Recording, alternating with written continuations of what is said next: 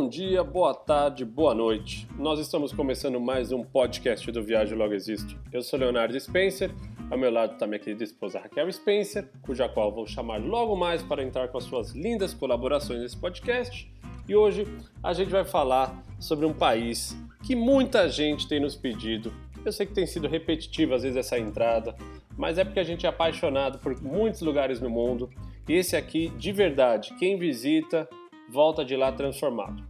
A gente vai falar sobre a Namíbia, o vizinho mais próximo ali da África do Sul, mas que acaba não recebendo nem um décimo da atenção que ele deveria para pela maioria das pessoas, mas é um lugar repleto de, cara, tem surf, tem dunas, tem deserto, tem elefante do deserto, tem os leões, tem o Etosha, que é um parque maravilhoso, tem um monte de reserva legal. Então hoje a gente vai bater um papo e falar um pouquinho de como foi a nossa experiência. Então bora! Raquel Spencer, tudo bem com você? Tudo ótimo, muito legal a gente poder falar da Namíbia, né? É um país, olha, quando as pessoas perguntam, queria ir para África, para onde eu vou? A gente fala, você é um pouquinho ousado, um pouquinho só, porque as pessoas querem ir para África do Sul primeiro, né? Não tem jeito. A África do Sul faz muito mais marketing, os parques são muito mais conhecidos. A gente fala, olha, se você confia na gente, vai para Namíbia porque vai ser muito mais legal a viagem, é muito mais natureza, principalmente para quem gosta de natureza, gosta de lugares né, com menos gente, menos muvuca, é, mais bruto, eu diria assim, Léo, como se fosse um diamante sem ser lapidado. Eu acho que a Namíbia é a decisão certa. Então, até vi, me surpreendeu, nós ficamos 40 dias no país. Não tem, é bastante tempo, né, para um país que muita gente nunca nem ouviu falar, não? Acho que é 46 dias, não é? 46? É, ah, eu tinha esse número. Aqui. Até porque na época eu achei que tinham sido dois meses. É, na verdade, a Namíbia é um país grande, né? Ah. Fisicamente falando, mas é pouquíssimo populado. É isso? Populado que se fala? É um dos menos populados do mundo, eu a acho. A gente, é, eu acho que é tipo Mongólia, Austrália e. Namíbia. Namíbia, uma coisa assim. E eu lembro que tinham falado isso pra gente, e aí, já entrando em curiosidades né, de quando nós fomos, por quê? Vamos, vamos contextualizar. A gente foi para Namíbia em 2015, tá bom? Nosso carro ele veio de navio da Inglaterra, do porto de Londres, para Johan... o porto de. Como chama a cidade? Durban. Lá? Durban, na Não. África do Sul, que é perto de Johannesburgo, ou seja, mais lá perto de Moçambique, é pro lado direito da África, lá embaixo. A gente pegou o carro, cruzou a África do Sul inteira, um dia a gente vai fazer até um podcast, porque foram três meses na África do Sul e a gente tem gostado bastante, recebido muito feedback positivo desses podcasts mais voltados para países. E aí a gente entra, depois de passar na cidade do Cabo, e quem conhece lá do lado esquerdo na África do Sul, a gente sobe para entrar pelo sul da Namíbia. E aí muita gente falou: olha, vocês vão dirigir horas e horas sem cruzar carro nenhum, então leva muita água, leva comida é, leva combustível extra, né? Combustível extra. Pensando sempre que você, se você tiver um problema, você pode ficar dois, três dias até alguém aparecer para te ajudar. E cara, eu tenho que dar o braço a torcer que quando a gente entrou na Namíbia, a caminho do Fisher River Canyon, que é, é considerado um dos maiores canyons do mundo, tem gente que fala que é o segundo, eu já li na internet que não é. Então, assim, é, é um grande canyon. A gente dirigiu, acho que umas 5 horas sem cruzar uma alma. E ao ponto de que eu parei para fazer xixi, eu simplesmente virava para trás no meio da rua e fazia xixi, porque eu sabia que não ia vir ninguém na minha direção. Não tinha um carro, não tinha ninguém por perto. Você lembra desse dia, Kel? Lembro. Eu acho que até vou complementar, né? Além dessa questão de não ver ninguém, né, e de ser um lugar assim que você não vai ter essa muvuca de gente, como muita gente imagina em alguns lugares da África, também acho que teve uma coisa muito legal sobre a fronteira, porque é o que ela falou, nosso carro chegou na África do Sul. Então foi a primeira fronteira terrestre que nós fizemos na, na África, né, no continente africano.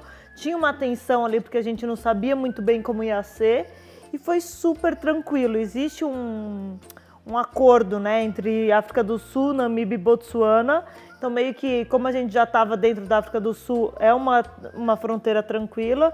Mas ah, tinha aquele medo óbvio de corrupção, de extorsão, de propina, tudo mais. E não, foi tudo certinho, preenchemos os papéis, não teve muita burocracia. Eu lembro até na fronteira a gente encontrou três ciclistas ingleses que estavam descendo, lembra? Vindo da Inglaterra de bicicleta. Então aquilo também foi uma coisa legal, assim, Tipo, meu, não tinha ninguém na fronteira, não tinha vendedor ambulante, não tinha gente querendo fazer câmbio, sabe essas coisas que geralmente tem na fronteira? Mas esses viajantes que estavam volta, estavam no caminho inverso nosso, né? E que falaram, meu, Namíbia é super legal. Então você já entra assim numa atmosfera assim, meu, vai dar tudo certo nessa viagem. Você lembra dessa sensação eu, eu, um pouco Eu tava assim? muito animado, eu tava muito animado. Eu lembro, eu lembro da onde quando nós saímos da cidade do Cabo, a gente começou a subir, a gente passou num parque, que eu não vou lembrar o nome, e aí nós temos uma foto muito legal acampando na véspera do dia que a gente cruzou a fronteira. Alguma coisa assim, É, o carro todo aberto assim, que é a barraca montada, as coisas todas para fora, o violão, a gente fazia um churrasco com linguiça, com vegetais, assim, tudo que a gente tinha, que a gente também não sabia se na fronteira tem algum problema com, com comida, mas eu lembro, é muito doido isso, assim, eu lembro do clima meio seco, a temperatura agradável, aquele quente durante o dia, mas você não sua, sabe? Que nem está no deserto já. E aí a gente chegando na fronteira tem umas fotos, assim, a gente tirou uma foto com o carro do lado da do lado da placa, assim, República da Namíbia, é um, sei lá que língua que estava escrito aquilo. E eu lembro dessas pessoas cruzando e a gente, meu, caramba, Kel, a gente. Tipo, uma sensação de que estamos tirando do papel, assim. E a África tem aquela coisa, tudo tem muito espaço, né? A gente dirige há muito tempo, assim, por, por muita natureza, assim, uma natureza seca, seca. Não é aquela coisa que você dirige aqui no, no, no, no Jalapão, você dirige sempre com. Mesmo que o Jalapão tenha a parte seca, mas sempre você tem árvore verde, você dirige sempre por cenários laranjas por muito tempo. Não sei, eu lembro, eu lembro com bons sentimentos assim da gente entrando na Namíbia. E ao mesmo tempo foi um choque, porque a fronteira foi tranquila de novo, não vimos carros, não tinha ninguém, não tinha gente. Aí você dirige que lá falou cinco horas sem ver uma alma viva. E o nosso primeiro destino era esse canyon que o Léo falou, Fish River Canyon. E aí a gente falou, meu, a gente tem o endereço de um camping, a gente vai chegar lá, não vai ter uma alma viva, vai ser eu, Léo e Deus, né, acampando. E aí a gente chega, vai seguindo o caminho, sem ver ninguém, sem ver ninguém, de repente tem uma portaria, a gente fala, a gente veio acampar aqui o camping, o cara fala, é aqui, passa ali na recepção. Aí a gente vai indo à recepção assim, eu começa carros, carros, crianças brincando, pessoas fazendo churrasco, uma piscina, porque ali, perto desse canyon, também é uma região de termas. Então acabou que o cara furou a terra e tem uma piscina com água quente, um mercado que dava pra gente fazer as compras do que a gente precisava. A gente falou, meu, isso aqui é tipo um oásis. Não é possível que tanta gente conhece esse lugar. E aí foi, foi um. É, é bom quando a gente chega, né? E a experiência, principalmente de camping na Namíbia, eu acho que a gente acampou, acho que 90% do tempo, né? Talvez só em vindo que a gente não acampou mas você já tem essa primeira experiência positiva com o camping, porque daí você fica mais otimista para continuar acampando também, né? E tinha muita gente acampando, né, Kel? Tinha muita gente na mesma vibe que a gente. Eu lembro que a gente chegou e montamos o carro do lado de uma Land Rover também, que tava lá cozinhando, o cara da Holanda. Nossa, novinha, lembra? A, no, a Land Rover, né? É. Novinha. E aí a gente meu, ficou lá cozinhando, não sei o que, conversando, tocando violão, falou, vamos lá pra terma. E a gente foi pra terma à noite no finalzinho de tarde. Era uma terma natural, assim, né? Uma piscina que eles fizeram, mas com água quente. A gente ficou lá vendo as estrelas, porque isso é uma coisa legal. A Namíbia tem pouquíssima nebulosidade. Então, assim, nós vimos céus ali com muita estrela. Muita, muita, muita, muita. Que nem a gente vê no Atacama, você vai ver na Namíbia. É, ninguém por perto, tem pouca luz. Então, assim, toda noite é, um é, show. é garantia de show. É garantia de show. Você vai ver muita estrela. Ó, eu tava aqui enquanto você falava procurando a lista dos países menos povoados do mundo. O lugar menos povoado do mundo é a Groenlândia. Aí você tem umas ilhas, tipo assim, Svalbard, que é uma ilha também na, na Noruega. Noruega. Você tem as Ilhas Malvinas, que é aqui na Argentina também, que é pouquíssima, pouquíssimo povo- Populado. populado. Aí Mas assim, em soberania, país isso, mesmo. aí você chega a Mongólia, que tem um habitante para cada, sei lá, é, quilômetro quadrado. Aí você tem Guiana Francesa também, que eu nem sabia, que é super pouco. E Namíbia, Austrália, junto com Botsuana, com Islândia, com Mauritânia, Líbia. A Líbia já é um pouco mais. Canadá, Canadá são três também por quilômetro quadrado. Mas é legal, né? E a gente via muito disso, assim, de não encontrar ninguém. Mas aí você chega no camping tá o camping cheio. Vamos falar do Fisher River Canyon, que fica no extremo sul. Pô, Léo, se eu for para Namíbia amanhã e descer em Windhoek, que é a capital, que é um pouco mais para cima, vale a pena eu ir até o Fisher River Canyon? Depende dos dias, de quantos dias você tem na região. É, depende de quanto você também já gosta dessa coisa de desfiladeiros, essa coisa de canyon, ou quer fazer a trilha do canyon. Se você tiver uma proposta específica, talvez valha a pena. Se você simplesmente acha que vai lá para fazer umas fotos legais, eu acho que dá para você gastar esses dias de uma forma mais interessante do que ir até lá embaixo, porque é longe, as distâncias não são perto, como a gente falou. É um país grande, apesar de pouco povoado. Então é eu achei legal a experiência do Canyon, é bonito. A gente foi para ver um final de tarde, ficamos lá vendo. O Canyon tem essa coisa de ser uma formação de arenita, de areia, então ele vai mudando de cor conforme a areia bate, né, conforme a luz do sol bate na areia.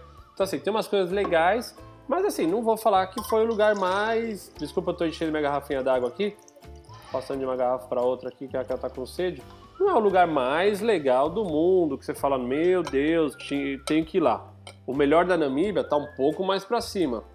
A gente sai do Fisher River Canyon e começa a dirigir um pouco mais para o norte. Você tem o nome dos lugares, Kelsey? Eu não vou abrir o um mapa aqui. Não, tá aí marcado na, porque... na, na, pauta também. Porque eu sei que a gente vai para o Sussusley. Não, a gente vai para Luderitz ainda antes. Ah, Luderitz. Fala que um pouco é muito de Luderitz. Legal. O que, que a gente foi fazendo nesse buraco? Bom, primeiro, talvez para muita gente Luderitz é uma cidade que não faz sentido nenhum.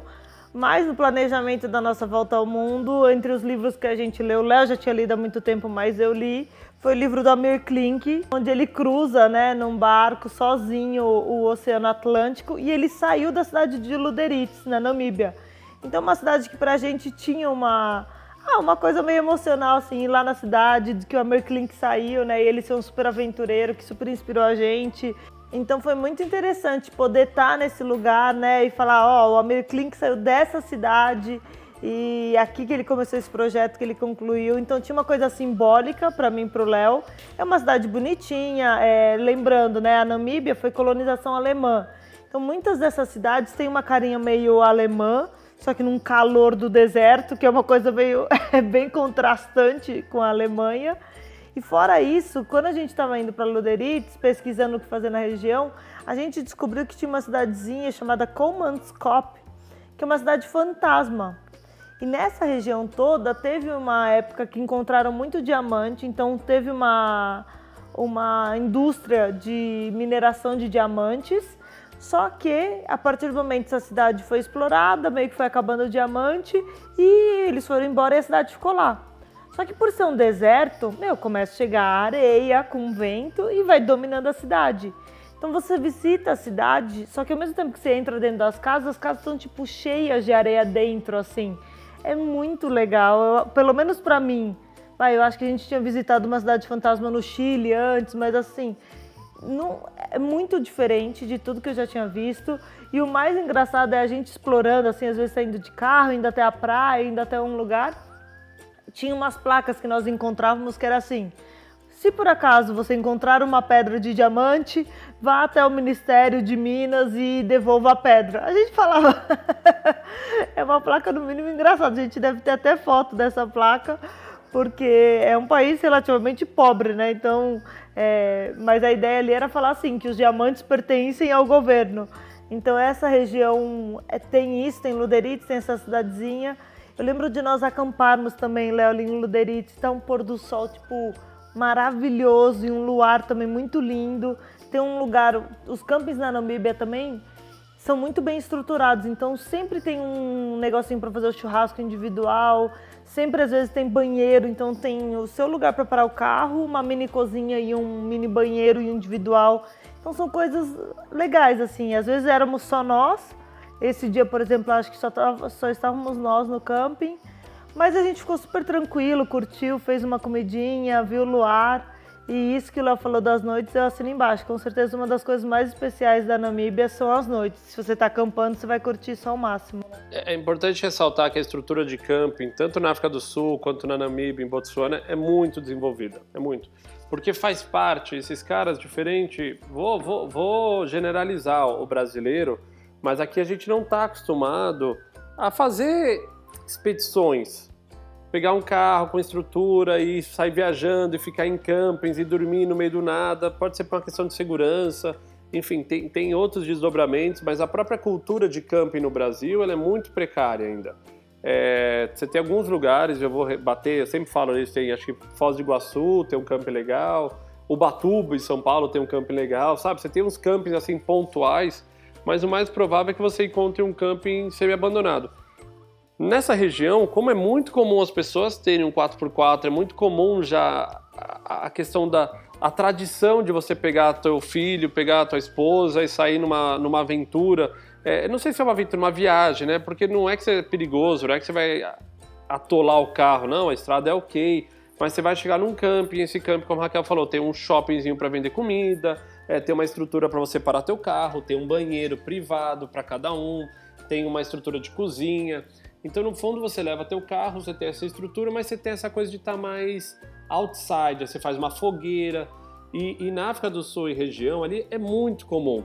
Então acaba que você vai para Namíbia, mesmo você tendo ali um, um, GPS com os campos ou fazendo uma pesquisinha básica, você sempre acha uns lugares legais. O Kel, enquanto você estava falando, eu estava aqui pesquisando, né? Joguei no, no, no, Google Maps aqui e comecei a olhar, que nem você falou, ah, a gente foi do Fisher River Canyon para Loderit.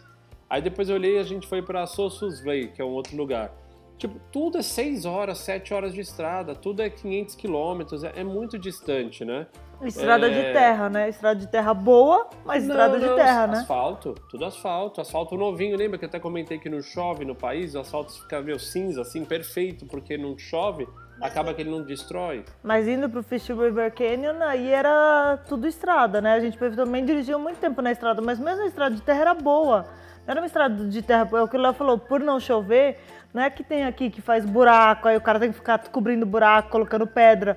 Meu, lá o cara só abre e fica a estrada lá, né? É assim, existe uma estrada que cruza o país inteiro que é todinha asfaltada, que às vezes a gente pegava, mas como a gente acabava andando mais pelos buracos um uhum. pouco, não necessariamente perigosos, é, de ser muita areia nem nada, acaba que tinha muita estrada de terra, mas eu não tinha essa impressão que eram, eram distâncias tão longas, eram tão longe. Até depois eu fiquei curioso de rever nossa planilha. Aberto pra lembrar. Aqui. Tipo, depois de Luderitz, a gente dormiu aonde?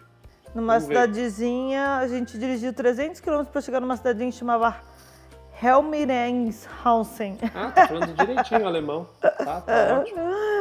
Isso no caminho de Sossusvlei. E depois a gente dirigiu mais 270 para chegar em Sossusvlei. Então a gente, é isso, eu tava olhando aqui 500 quilômetros, é então é isso, a gente acabou pati, é, fatiando. fatiando. Mas eu lembro de um, de um campo que a gente dormiu próximo, eu não lembro exatamente qual, que assim, era um monte de bangalôzinhos, a gente parava o carro em volta, no meio de uma piscina comum, e aí você tinha seu banheiro, sua cozinha, um lugarzinho coberto para fazer uma fogueirinha, um churrasco. É uma foto ah, linda das estrelas até dessa Tem noite. umas montagens que a gente fez com um monte de fotos, né, que a gente até publicou outro dia nas redes sociais. Mas é engraçado. Eu tô aqui, a gente já tá quase 20 minutos falando da Namíbia, a gente não chegou nem na capital ainda, de tanta coisa legal que gente, e eu vou pôr a capital como dividindo um pouco a metade assim do, do, do país, porque Sossusvlei, eu acho que é uma das fotos mais famosas da Namíbia que é aquele deserto das acácias, são acácias? É um deserto de acácia. Aquilo ali é, um, é uma região... Petrificadas, né? Petrificada. Então aconteceu que, por ter tão baixa umidade, por, ter um, por ser um lugar tão seco, é, não existe fungo, não existe vida que comam as árvores, que já estão mortas porque não tem água. Então elas ficaram intactas, em pé, intactas, né? Como você falou, petrificadas e, e ali virou, é um patrimônio mundial da, da humanidade, se da Unesco. E é, acho que é uma das fotos mais emblemáticas da Namíbia, que são, é, são dunas assim no fundo laranja, com árvores com secas, assim, com umas posições bem bonitas, umas sombras, assim. Foi, foi muito da hora esse lugar, né? É, é, chamado de cemitério de árvores, né? Porque, de novo, tudo ali secou, não tem vida nenhuma, só estão essas árvores. Tem uma das dunas também que também tem discussão se é a mais alta do mundo ou não é, que é aquela Big Daddy, que tem 325 metros de altura. Mas assim, do nosso camping, a gente, esse camping que o Lá falou que foi muito legal, meu tava um pôr do sol rosa, não sei se você lembra disso. Todo dia dava um pôr é, do sol rosa. Todo dia era animal, da areia, né? Por causa é, da areia que é. sobe. E aí a gente dormiu, tinha essa piscina, não sei o quê. No outro dia a gente acordou cedo. Então, assim, a gente estava fora do parque, tinha essa estrutura boa. Se você quiser, você pode ficar dentro do parque. E até eu acho que tem uma flexibilização de horário para você ver o nascer do sol, por exemplo, que a gente acabou não vendo. Mas a gente foi cedinho. É um passeio que, assim, você tem que caminhar um pouco na duna, é quente, não é, não é fácil, né? Chegar ali. Mas quando você chega, aquilo lá falou, um cenário que, meu, não tem muitos lugares, né? Você lembra de ver alguma coisa parecida com o que a gente viu ali em algum outro lugar do mundo? Aquele lugar ali, o Sossus Bay, um cemitério de árvores, eu nunca vi nada parecido. É uma coisa assim, parece de outro planeta. As formas, a plasticidade do local. É, eu lembro da gente ter levado pouca água e a gente foi caminhando, caminhando, e quando chegou lá no meio já não tinha mais água, a gente procurando sombra, porque já estava começando a chegar perto das 11 horas. A gente falou, pelo amor de Deus, aonde a gente se meteu? Mas eu tô agora aqui no site, tô olhando fotos desse dia. A estrada é de asfalto, sim, mas mais do que isso. Eu tô olhando o carro, a gente com dois galões em cima, ou seja, a gente é, é tão, é, era tão fora da rota a Namíbia que a gente foi com dois galões de combustível, ou seja, a gente tinha quase 50 litros de combustível extra, além do nosso tanque que tinha 80, mais 40, ou seja, a gente rodava com quase 200 litros de combustível e sempre que a gente encontrava um posto de gasolina, a gente colocava mais é, diesel no caso, né? Colocava mais diesel, porque esse é um lugar que você não quer correr o risco de ficar ter uma crise, uma pane seca, né? Mas o Sossus Bay é um lugar assim que eu não conheço ninguém que tenha ido lá e não tenha voltado maravilhado. Assim, tem passeio de balão, se não me engano, nessa região. A gente não fez, mas é esse sim é um lugar que se você descer na capital Windhoek, vale vir até o Sossus Bay antes de você começar a subir sentido Angola, sentido os parques nacionais. É, e acho que é uma das coisas que as pessoas, se você tiver que escolher, vai duas coisas que as pessoas fazem é, é isso, né? Vindo, que é a capital, foi para onde a gente foi depois de Sossusvlei, e aí vai até o deserto, vê essas dunas, o cemitério de acácias e depois faz o Etosha, que é o parque nacional principal, se você pensar, né? É legal lembrar que entre o Sossusvlei e Windhoek tem uma cidade chamada Solitário, Solitary, não sei como fala, se tá alemão, português. E lá falam que vende a melhor torta de maçã, a melhor apple pie do mundo. e aí a gente parou, e uma coisa doida da Namíbia é que você. Como é um país muito, muito seco, muito, muito pouco povoado, você tem muitas cenas assim que parecem cidades abandonadas mesmo, né? E, e Solitary, eu lembro que tinha assim, em volta desse restaurante onde a gente comeu essa torta de maçã, tomou um suco, alguma coisa, você tinha uns restos de carro, assim, tipo umas caminhonetes Chevrolet antigas, só carcaça, umas bombas de combustível, tipo, dos anos 30 abandonada. Então tudo, tudo parece um cenário de filme, assim, tudo gera foto, tudo. Tudo tem uma coisa de você meio que querer. Querer retratar, eu lembro. Não, e mesmo tem um restaurante que tem uma torta de maçã, tipo, no meio do nada, é engraçado você pensar, né? Pra gente foi bom que a gente parou ali, comeu uma torta. Mas é no mínimo curioso, assim. Então acho que essas coisas na Namíbia. E de novo, eu acho que sem aquela muvuca do, de gente vendendo coisa né, ambulante, ou não, não tem uma coisa que fique em cima do turista. Meio que você vai ter que ir atrás das atrações, não tem ninguém te perturbando, tipo, venha comer aqui, venha fazer isso, venha fechar esse passeio, faça essa, sei lá, pegue esse tour. Então isso é muito legal. E a gente também teve a sorte, né, Léo, de na capital, assim, a gente já estava dois anos viajando o mundo de carro. Já tinha tido aquela experiência, principalmente na Europa, onde tem muito brasileiro, de ser recebido por brasileiro, de né, ter o aconchego ali de alguém falando português. Mas a gente não imaginava que a gente ia ter um aconchego na Namíbia. E tem uma brasileira que mora em Vindo, que é a Carol, e ela descobriu a gente falou: Meu, eu moro aqui se vocês quiserem, venham, fiquem com a gente tudo mais. Ela é casada com um alemão e é uma história super interessante porque já teve uma parceria Namíbia Brasil da Marinha. E o pai dela foi trabalhar pela Marinha na Namíbia. E quando ela estava lá, ela conheceu o Swain, que é o marido dela, que é alemão. E depois ela volta para o Brasil. Ela era adolescente, sei lá. Eles ficaram nesse namorico e depois ela volta e eles casam. Então foi muito legal, porque quando você está na casa de alguém que mora, principalmente em países tão diferentes, é muito legal. Você tem uma visão diferente, né, do que, que é, como funciona aquela sociedade, do que, que ela acha bom, do que, que ela acha ruim. É, então, e o Swain era super aventureiro, acampava em todos os lugares inóspitos. É, contou histórias pra gente de estar tá acampando, aparecer um leão, jogar a cadeira no leão. Ele era louco, aquele cara. e ajudou a gente a arrumar umas coisas no carro. Então eles foram um super suporte ali para depois a gente seguir África dentro, né, por países menos desenvolvidos, porque a Namíbia comparado, né, com Zâmbia, com talvez Zimbábue ou, ou Malawi é mais desenvolvido. Então a gente teve um suporte ali para se estruturar. E isso foi muito bom. E, e vindo que também foi interessante relembrar que sim, a gente teve todo esse suporte de estar com eles, de ter alguém que conhece os locais, isso foi muito bom.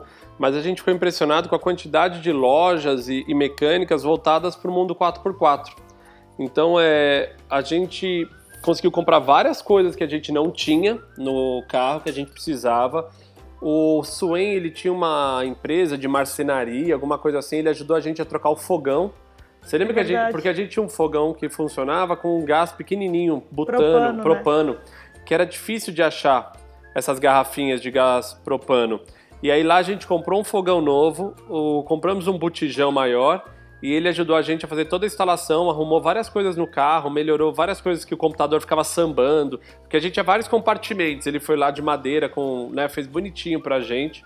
Então foi muito, muito, muito útil. Ele deu muitas dicas do que fazer na Namíbia, deu dicas de como a gente também enfrentar alguns desafios. Eu lembro que a Carol foi uma fofa com a gente, da gente meu, fazendo fogueira lá no fundo, eles tinham um, um pitch fire, assim, um negócio de fazer fogo, e a gente sentado ali em volta, conversando, comida era boa, o papo foi bom, teve vários jantares.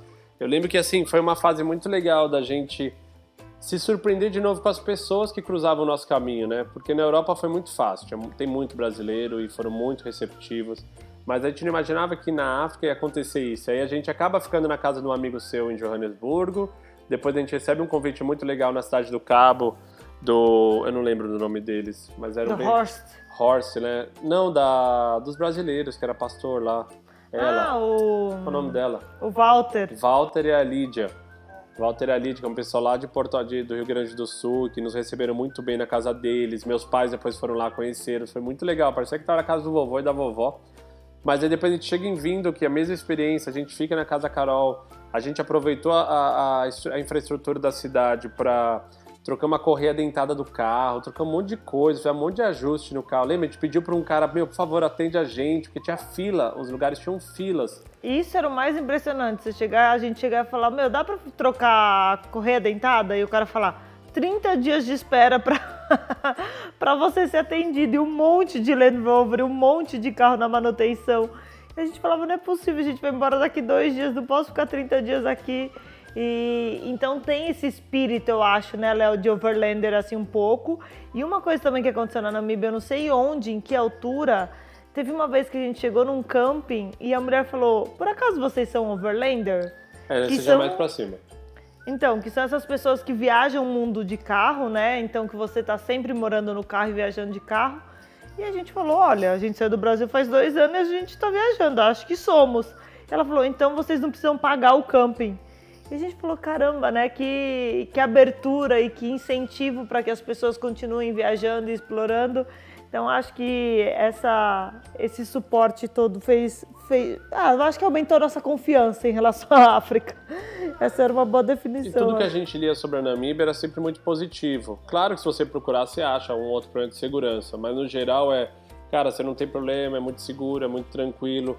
E aí você tinha essa coisa de chegar em alguns campos, que nem você falou, meu, pelo, pelo contexto da nossa viagem, eles sabiam que a gente estava vivendo com pouco dinheiro e, e, e, vivendo no carro. Então, beleza, então você não precisa pagar o camping. Isso aí foi perto do Etosha. É, se não me engano, aquele camping que a gente tinha uma cobra, que eles acharam lá uma cobra. A gente não viu, mas eles acharam uma cobra depois lá e mataram. A gente viu um porco espinho à noite. Lembra? A gente à noite jantando, era um, era um cardápio que tinha umas carnes diferentes também no. É, tipos de carne diferente, carne de zebra, carne de, de, de elefante, girafa. de girafa, enfim. É, a gente sai da África do Sul, sai de Windhoek e a gente foi para a costa, para um lugar chamado Walvis Bay. E essa é muito doida, porque conforme você vai chegando perto da costa, é, você tem uma região de dunas muito grande. Aí você chega ao Walvis Bay, parece uma cidade assim meio velho oeste, uma coisa meio que no meio assim, no meio das dunas. E o mar, por ser muito gelado, muito frio, ele acaba criando uma condensação, então fica uma neblina, fica um nevoeiro. Tipo, é, é completamente o oposto do que você imagina chegando numa cidade costeira, assim, é muito mais caramba, onde eu me meti, e não, não de perigo, não de segurança, mas que lugar diferente, que lugar louco, e não, nossa, chegamos numa praia, uhul, vamos por um biquíni e pegar uma praia. Assim, não tem ninguém na praia, tudo com pedra, uma coisa. Mesmo olhando as fotos, assim, eu tô sempre agasalhada, de calça, tênis, tricô, tipo, uma roupa meio mais pra ser uma roupa quentinha do que uma roupa de praia. Que época que foi isso aí, Kel? Acho que é, é má, abril, não é? Por aí, É, um pouco antes do inverno, mas é um pouco antes do inverno, é, outono, é outono, né? Outono, é. É, e, e tem, são duas cidadezinhas pertinho, Walvis Bay e Svakopmund, né? Que é uma cidade bem alemã, assim, já com arquitetura bem típica. A gente ficou no Airbnb, bem legalzinho, não sei se você lembra. Era uma parceria com o Airbnb, foi quando o Airbnb patrocinou a gente por um tempo, Ah, é verdade. 2015, E é. aí a gente aproveitou para fazer farmácia, tinha um supermercado super bom também, que a gente tinha um sushi dentro, não sei se você lembra disso. Então assim, não, não é que você estava numa cidade no interior da Namíbia e não tinha nada. Era uma cidadezinha legal até, e ali na verdade as pessoas partem para explorar a Costa do Esqueleto, né? Que é uma região super famosa, você precisa até de autorização para entrar na parte que é um, porque é um parque nacional, então você precisa de autorização para entrar e é um, um lugar que eles tentam preservar ao máximo. É, a gente não chegou a entrar na Costa do Esqueleto, mas a gente foi rumo à Costa do Esqueleto. Aí no caminho tem colônia de focas, é o que o Léo falou, tem flamingo, tem duna. É um cenário muito. Sei lá, dif- tudo é- na Namíbia é diferente, né? Até as placas eu tava vendo assim, você tem placa que eu tô vendo uma placa assim, nos próximos 20 quilômetros, hienas. Aí tem uma fotozinha de hiena. Aí tem um outro tipo, cuidado, cavalos soltos. Aí você fala, caramba, nunca vi. Geralmente é gado, né? Então você tem essas fotos, essas placas, tipo, depois vai ter placa de elefante, vai ter outras coisas mais pra cima. Mas foi interessante a gente ter visto a parte do, dos flamingos, tem fotos bonitas, um monte, assim, centenas dele pertinho. Aí a gente foi numa colônia de foca ali, sim, tinha milhares de focas, fedido, aquele barulho. Aí tem umas passarelas, você vai andando no meio delas, elas entram na sua frente e falam, sai daí, foquinha. Tipo, é, tem que ir negociando com elas. Tem também muitas salinas, né? Uma região ali, porque está muito perto do mar. Então você passa, às vezes, nos lugares assim, que tem umas salinas bonitas. É, eu acho que a gente comentou, né? Tem um podcast só sobre a Islândia. E a gente fala da Islândia ter muita diversidade de natureza. Se tivesse que fazer uma comparação, a Namíbia é meio isso, né? Você pensar, ó, a gente falou de canyon. A gente nem chegou na parte de safari e vida selvagem ainda, mas a gente falou de canyon, falou de cidade, falou de foca, falou de flamingo, falou de salina, falou de duna, falou de cemitério, de árvore, é, das- dos pôres do sol maravilhosos, das noites. Tem outro lugar que a gente dormiu também, que você ficou fazendo uns time-lapses, assim, tem um carro acampando e uma- um luar maravilhoso, assim, é- é- era, todos os dias eram muito legais. Eu acho que só um lugar que a gente foi depois dessa costa, que era para procurar elefante do deserto, que não foi tão legal, vai. Foi o único fracasso, assim, porque a gente ficou dirigindo horas, horas, horas, dois dias e não viu nada. Que são os elefantes que meio que se a- tiveram que se adaptar, porque como é um deserto, então acaba que eles têm mais escassez de comida, então são os elefantes que têm umas pernas mais longas, tem uma história lá, mas a gente achou um camping legal. Foi até o dia que caiu o o estribo do seu lado do carro. Você acha que o carro estava cansado? Putz, desmontou o carro, tanto que treme aquelas costelas de vaca, aquelas estradas da Namíbia, lá caiu uma peça de metal, de aço, sei lá. Mas mesmo sem ver os elefantes, o cenário ainda era legal, né? Não, o cenário foi legal, os- o- as cores são lindas. A gente, meu, tem- eu tô vendo foto em cima do carro com binóculo aqui procurando. Foi uma das poucas vezes que a gente usou muito esse binóculo, né? E procurando os elefantes. Eu lembro que a gente quase entrou numa roubada porque a gente acabou entrando nos caminhos que eram muito, muito, muito fora do mapa, né? E, e quase que a gente atolou em regiões que eu não. Eu fiquei bastante nervoso ali, apesar de eu não poder demonstrar muito. São momentos assim que eu não lembro com grande. com high Triunfo. spirit, é, assim, falar, uau, que legal. Não, eu falo, caramba, se eu me meto naquele buraco lá e atolo, acho que eu ia estar lá até hoje, esperando, eu estar só a caveira. Aí, acho que o grande final, né, que eu acho que. E aí, assim, onde É o vai. grande finale, O grande finale é a hora que a gente sobe.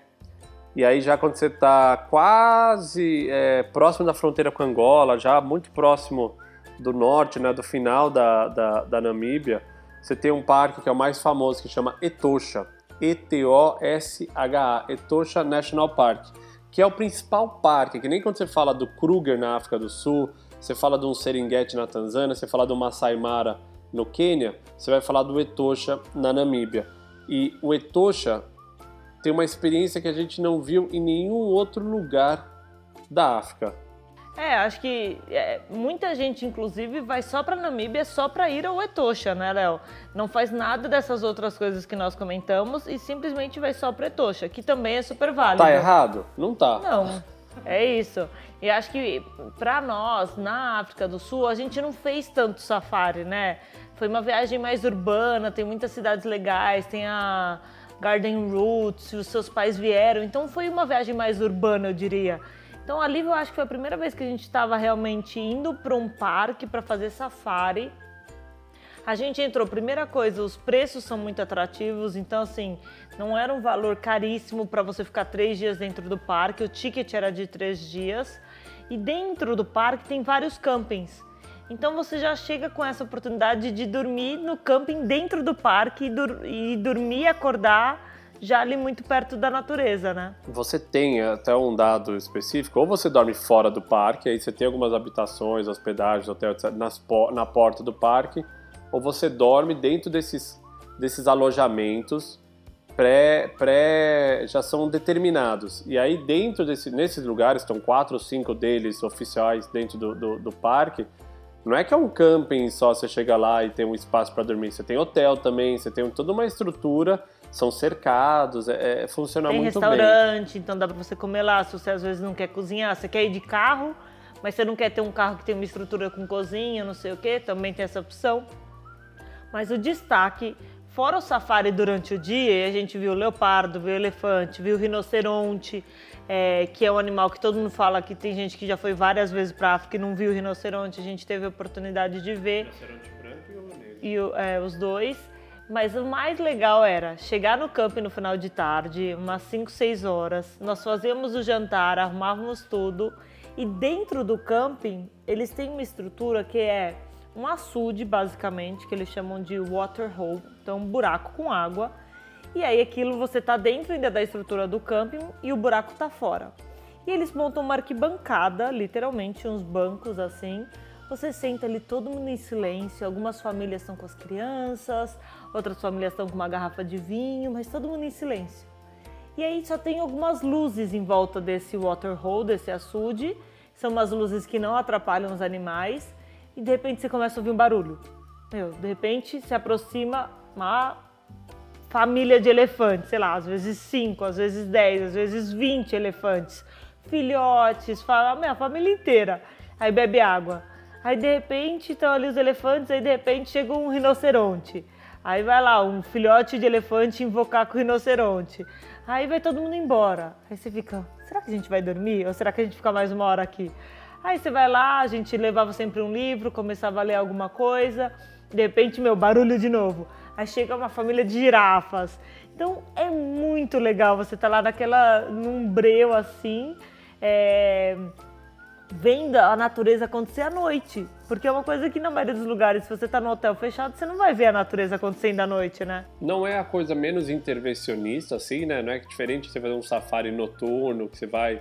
Mas assim, para quem quer ver como a vida acontece à noite, é, dentro de um, uma intervenção mínima, mas você pode ver com o teu filho, com a tua filha sentado ali no banquinho. Segurança, né? Segurança. Né? Eu achei fantástico, assim, é uma coisa de você é, não sei, diferente, Kel, diferente de tudo, assim, e cada, cada, cada camping dentro do parque oferece uma estrutura dessas arquibancadas diferentes. Tem uns até que até meio por baixo você consegue ver, tem um que era novo, a gente não, não conseguiu nele, você vai por baixo, você fica num negócio de vidro que você vê os animais meio quase de baixo para cima. Tinha um que era meio alto também, mas que a gente foi e não apareceu nenhum animal também. Talvez a gente ficou pouco tempo, porque foi o primeiro, talvez a gente não tinha aprendido muito ali ainda. É, hoje eu olho e falo, por que, que a gente ficou só três dias dentro do parque? Entendeu? Por que, que eu não fiquei uma, uma semana? semana? E aí acho que isso vai acontecer na Zâmbia. Na Zâmbia a gente chega e fala, meu, por que eu vou ficar só dois dias? Vamos ficar dez dias aqui. É. Ah, meu, se é um dinheiro bem gasto, é, é, com safari, então vamos gastar dinheiro com safari. Aí a gente começa a aprender, né? É. Mas sabe que até eu acho menos intervencionista do que o safari à noite? Porque o safari à noite você acaba indo lá incomodar o bicho. Ali você tá sentado de uma certa distância, o bicho vai ali se ele quer, se ele não quer, ele vai embora, ele não aparece, não dá as caras. safari noturno, querendo ou não, os caras vão atrás lá, vão com luz, acaba. não sei. Pode ser, acho que quando eu pensei era assim, é menos. Ali é tudo feito pelo homem, né? O, é man-made, o lago é feito pelo homem, a arquibancada é feito pelo homem, então você atrai eles de uma forma não natural. Mas sim, os animais vêm por vontade própria, vêm porque precisam beber água, então você acaba criando um facilitador para eles, principalmente porque é uma região muito seca, então é importante contextualizar que o Etosha está na Namíbia, que é um país que chove pouquíssimo, é praticamente um grande deserto, a Namíbia. Eu até estava aqui mais cedo dando uma lida no tema e a etimologia da palavra, que quer dizer, vem do deserto de Namibe, que significa área onde ali não há nada mas. Então assim, a Namíbia é um país que não tem nada. E então esses, esses açudes que são criados, eles são fundamentais também para os animais não morrerem nessa época do ano. Ah, mas até o fato de ser tão perto de Angola, que Angola já tem uma bacia hídrica bem, bem mais desenvolvida, né? Então faz todo sentido também a parte de ser do parque, né, da parte de vida selvagem, tá mais perto da fronteira com Angola, né? Pode ser, não sei. Eu sei que a parte hídrica de Angola até é curiosidade, né? As chuvas da Angola descem e entram, na verdade, em Botsuana, que é o que faz o delta do Okavango. Que aí é um, a água enche e depois o deserto absorve ela toda, né? É muito maluco isso. Inclusive, é para onde a gente foi depois do Etosha, né? Então a gente ficou ali esses três dias. Eu acho que foi uma primeira experiência de você estar tá no Parque Nacional, ver vida selvagem, ver como as pessoas faziam o camping. Então, assim, muitas famílias, a gente viu famílias assim, dinamarquesas, com crianças pequenas, todo mundo se ajudando, lavando a louça. Tem esse negócio um pouco de uma comunidade, né, onde todo mundo se ajuda, que é muito legal e que eu sinto falta assim da parte do camping um pouco. E aí para sair da Namíbia, a gente estava para cima era Angola e a gente não ia para Angola, a gente ia para direita, para Botsuana e para chegar em Botsuana tem um estreito ali que chama Estreito do Caprivi. Capri, Cap, Caprivi Strait chama em inglês. E essa é uma parte que já é abundância de água. Tanto que a gente fez um passeio, e aí foi, né, eu acho que o grande finale foi o Etosha, mas isso foi um complemento, que já foi um passeio de barco, onde a gente foi ver a natureza de barco. Então você estava num barquício minúsculo, eu, Léo e o barqueiro lá, e a gente viu hipopótamos, a gente viu elefantes cruzando o rio, e, e, do lado esquerdo, assim, é Namíbia, do lado direito é Botsuana. É só aquele rio que divide os países. Não, do lado onde a gente está é Namíbia, do outro lado é Angola. Não, Botsuana. Botsuana tá pra, não, Botsuana fica para baixo. Isso, mas o estreito a gente está aqui. Ah, naquele riozinho. Isso. Aí o Rio Grande, sim, era Isso. Angola, onde tinha jacaré, tinha Isso, crocodilo, tinha que sim. ficar mais esperto. É. Você vai às vezes acampar na beira do rio e tem animal, tem crocodilo. Tem crocodilo. Né? Então tem que tomar cuidado. É, foi, foi diferente, né? Aquele stripzinho ali. Eu lembro que foi a primeira experiência a gente ver bastante hipopótamo. Da gente passar num barquinho pequenininho e o cara falar, meu, tem que tomar cuidado que o hipopótamo ele às vezes ataca o barco, dependendo do tamanho do barco, tem umas características. E de ser gente... um dos animais que mais mata também na África, né? Porque acaba matando muito pescador, muita gente que está ali na beira do rio, né? Essas comunidades que vivem ali meio em tem que tentar viver em harmonia com a natureza, mas era uma, sei lá, você sempre pensa no leão quando você pensa que animal mais mata, né? Você não pensa no hipopótamo, que é animal que come planta, herbívoro. É, mas acontece que ele sai para pastar, né? Ele sai para comer de noite, de manhã, e às vezes uma pessoa se coloca entre ele entre ele e o rio, por exemplo. Ele desesperado atropela a pessoa, né? A morte é muito mais. É, animal gigantesco, né? É, do tamanho, de um, carro. Tamanho de um carro, é gigante. O hipopótamo é gigante, um carro pequeno, assim. Eu falei, parecia um palio, meio redondinho. É, foi muito legal essa experiência do Caprive também. É, acho que Sela, né? Sela aquilo que a gente tinha vivido nos outros 45 dias antes ali na, na Namíbia. É, ali a gente já está muito próximo da Vitória Falls, que é a uma das maiores cachoeiras do mundo, acho que eu posso falar assim, maiores quedas d'água, cataratas, né, junto com Foz do Iguaçu e com Niagara Falls. É, a gente acaba entrando ali depois em Botsuana, tem um caminhozinho até chegar na Falls, mas eu lembro que ali já muda muito, né? Já começa a ter abundância de água, a, a vegetação já muda, você começa a ver muito elefante, muito elefante. Isso é um assunto que a gente pode contar até em outro podcast. A gente tendo que parar na estrada para passar manadas gigantescas de elefantes na nossa frente em Botsuana. A gente pode falar de como foi acampar também nos parques em Botsuana que não tem cerca nenhuma. Acho que a gente até contou em algumas experiências do Quai, algumas coisas em outros aí sobre experiências únicas que a gente viveu. Mas acho que deu pra gente cobrir bastante coisa da Namíbia. É muito maluco, a gente gravou recentemente um monte de podcast aqui sobre o lugar. Eu confesso que hoje acho que foi um dos mais fáceis, assim, de. São 40 minutos já aqui, 45 minutos falando, e eu sei que teria muito mais coisa para contar. É claro que tem a ver com a quantidade de tempo também que a gente ficou, né? Então, ter ficado 45 dias acaba que a gente viveu muitas experiências e é diferente de ir para a Islândia e ficar sete dias na Islândia, né?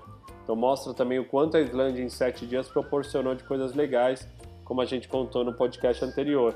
E aí você chega na Namíbia, mesmo sendo um país que, como diz o nome, né, ali não tem nada, você vive um monte de experiência. A gente estava num momento muito frutífero da nossa viagem, a gente viu muitos bichos, a gente viu muita coisa diferente. A gente estava numa vibe muito legal de dirigir e de explorar, e de meu, vamos para cima, sabe? Aquela, aquela, aquela força assim de começo de viagem, meu, vamos explorar a África, caramba, olha onde eu vim parar, né? Então acho que, não sei se você quer complementar alguma coisa mais antes da gente falar dos livros, falar algumas indicações. Eu separei também aqui mais uma, uma leiturinha também, não sei se você já postou na pauta. Quer complementar alguma coisa da meu amor? Não, acho que é isso, é o que você falou. Acabou que a gente tem tentado ficar ali nos 35, 45 minutos, mas hoje era um assunto muito legal. Acho que vocês percebem, né, no, na nossa voz, é, a nossa animação quando a gente gosta de um lugar. Então, a, nem precisa falar que a gente gostou, porque a gente adorou é um lugar que a gente falou muito na época, né? Pô, a gente tinha que trazer nossos pais aqui para ficar sentados aqui vendo essa natureza acontecer e, e, e, a gente discutiu isso muitas vezes, né? Caramba, mais do que nós estarmos aqui, né? Curtindo esse momento tão especial, se a gente tivesse a oportunidade de estar com os nossos pais e as pessoas que a gente ama, seria mais legal ainda porque eles iam estar podendo curtir um pouquinho disso com a gente. Então, temos que voltar. Acho que essa é a única conclusão, amor. Precisamos voltar para a Namíbia. Não tenho dúvidas disso. Como muitos outros países, né, que é o que a gente visitou, a gente sempre fala da África muito bem, num todo, né, os lugares que a gente foi, que foi muito legal.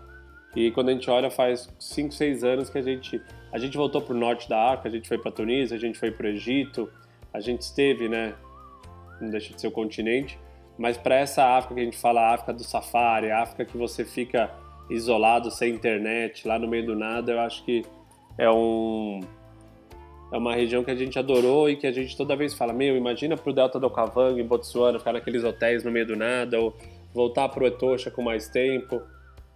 Mas enfim, vamos torcer para que o mundo também a gente se ajeite o mais rápido possível que daqui a alguns meses ou aí um, dois anos no máximo a gente esteja falando de revisitar o mundo é. todo, né? Não, e, que, e lembrar que somos jovens ainda, né, meu amor? Porque a gente viu muita gente andando, fazendo essas viagens de carro, pessoas de 60, 70, 80 anos viajando lá, aluga um carro na África do Sul, não precisa levar um carro do Brasil, então isso também eu acho que é uma dica legal. Se você quer fazer uma viagem exploratória, você consegue chegar tanto em Botsuana, como na África do Sul, como na Namíbia, e alugar esses carros igual que a gente viajou o mundo, com barraca, com cozinha, com geladeira, e você consegue fazer uma viagem né, nesse estilo mais exploradora e mais viajante mesmo, é, sem ter que levar um carro do Brasil, que acaba sendo bem viável para a maioria das pessoas. Ok, e já que a gente está falando de exploração, eu separei um livro aqui para falar de um cara que eu admiro bastante, que é o Amir Klink. É, acho até que você tinha falado da gente comentar sobre o 100 Dias Entre o Céu e a Terra, que é o livro que conta. A Terra né, não, não, o mar. É, 100 Dias Entre o Céu e o Mar, que é onde ele conta né, sobre essa travessia que ele fez de bote, sei lá como é que chama, caiaque, entre Luderitz na Namíbia, e aí tinha tudo a ver com, com o tema de hoje, até ele chegou na Bahia. Era para ser Paraty, mas ele chegou na Bahia. Então é um livro curtinho, de 200 páginas, que eu acho que vale a pena quem gosta de aventura, isso tudo em 1986, se não me engano, 87. Então não tinha GPS, não tinha um monte de coisa. Mas aí eu fiz aqui uma. Eu acho que a gente já falou desse livro, então eu separei mais um dele que chama Mar Sem Fim, que é uma das primeiras leituras que eu fiz na minha vida. Esse livro é da Companhia das Letras do ano de 2000. Também não é um livro muito grande, 271 páginas, e ele relata a viagem sozinha que ele fez pela Antártica é, em mais de um ano de estrada lá, de, de, de, de viagem, né? Saindo de Paraty e explorando todo o continente gelado. Eu lembro que foi uma das coisas que eu li na época, falei, nossa, que livro legal, meu, como é que o cara fez isso sozinho? Como é que ele dormia, né? Aquele monte de, de, de dúvidas que surge, mas é um livro que eu recomendo para quem gosta de viajar.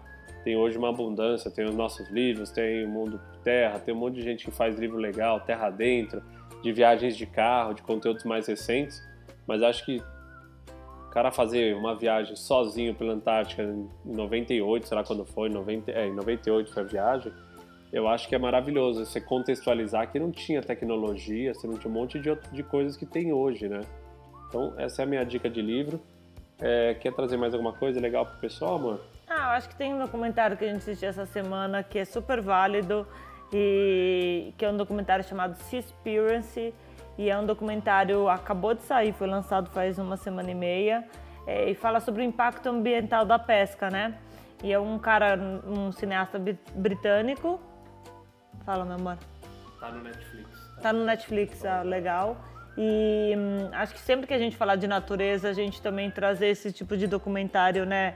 Que está mostrando, acho, os impactos tanto do consumo, seja da agricultura, seja da pesca, e como isso está impactando os oceanos. Acho que é um serviço que a gente presta também, porque muita coisa eu acho que chega na nossa mesa e a gente não sabe qual o processo por trás. Então, quanto mais conhecimento a gente tem, decisões mais inteligentes nós podemos tomar para tentar preservar aí é, tantos lugares maravilhosos que existem pelo mundo. Né? Achei bem interessante o documentário, é muito bem feito, é, é pesado em algumas partes, algumas coisas, mas acho que não é. Eu não vou tomar partido em falar o que você tem que fazer ou não. Acho que o mais importante hoje é a gente se informar, continuar sendo crítico, pesquisando. Não acho que aquilo é uma realidade, o que ele sugere no livro, não acho que é uma realidade que dá para todo mundo se adaptar, mas acho que é interessante a gente estar tá acompanhando e atento e de repente só por meio da informação a gente vai conseguir achar novos equilíbrios e de repente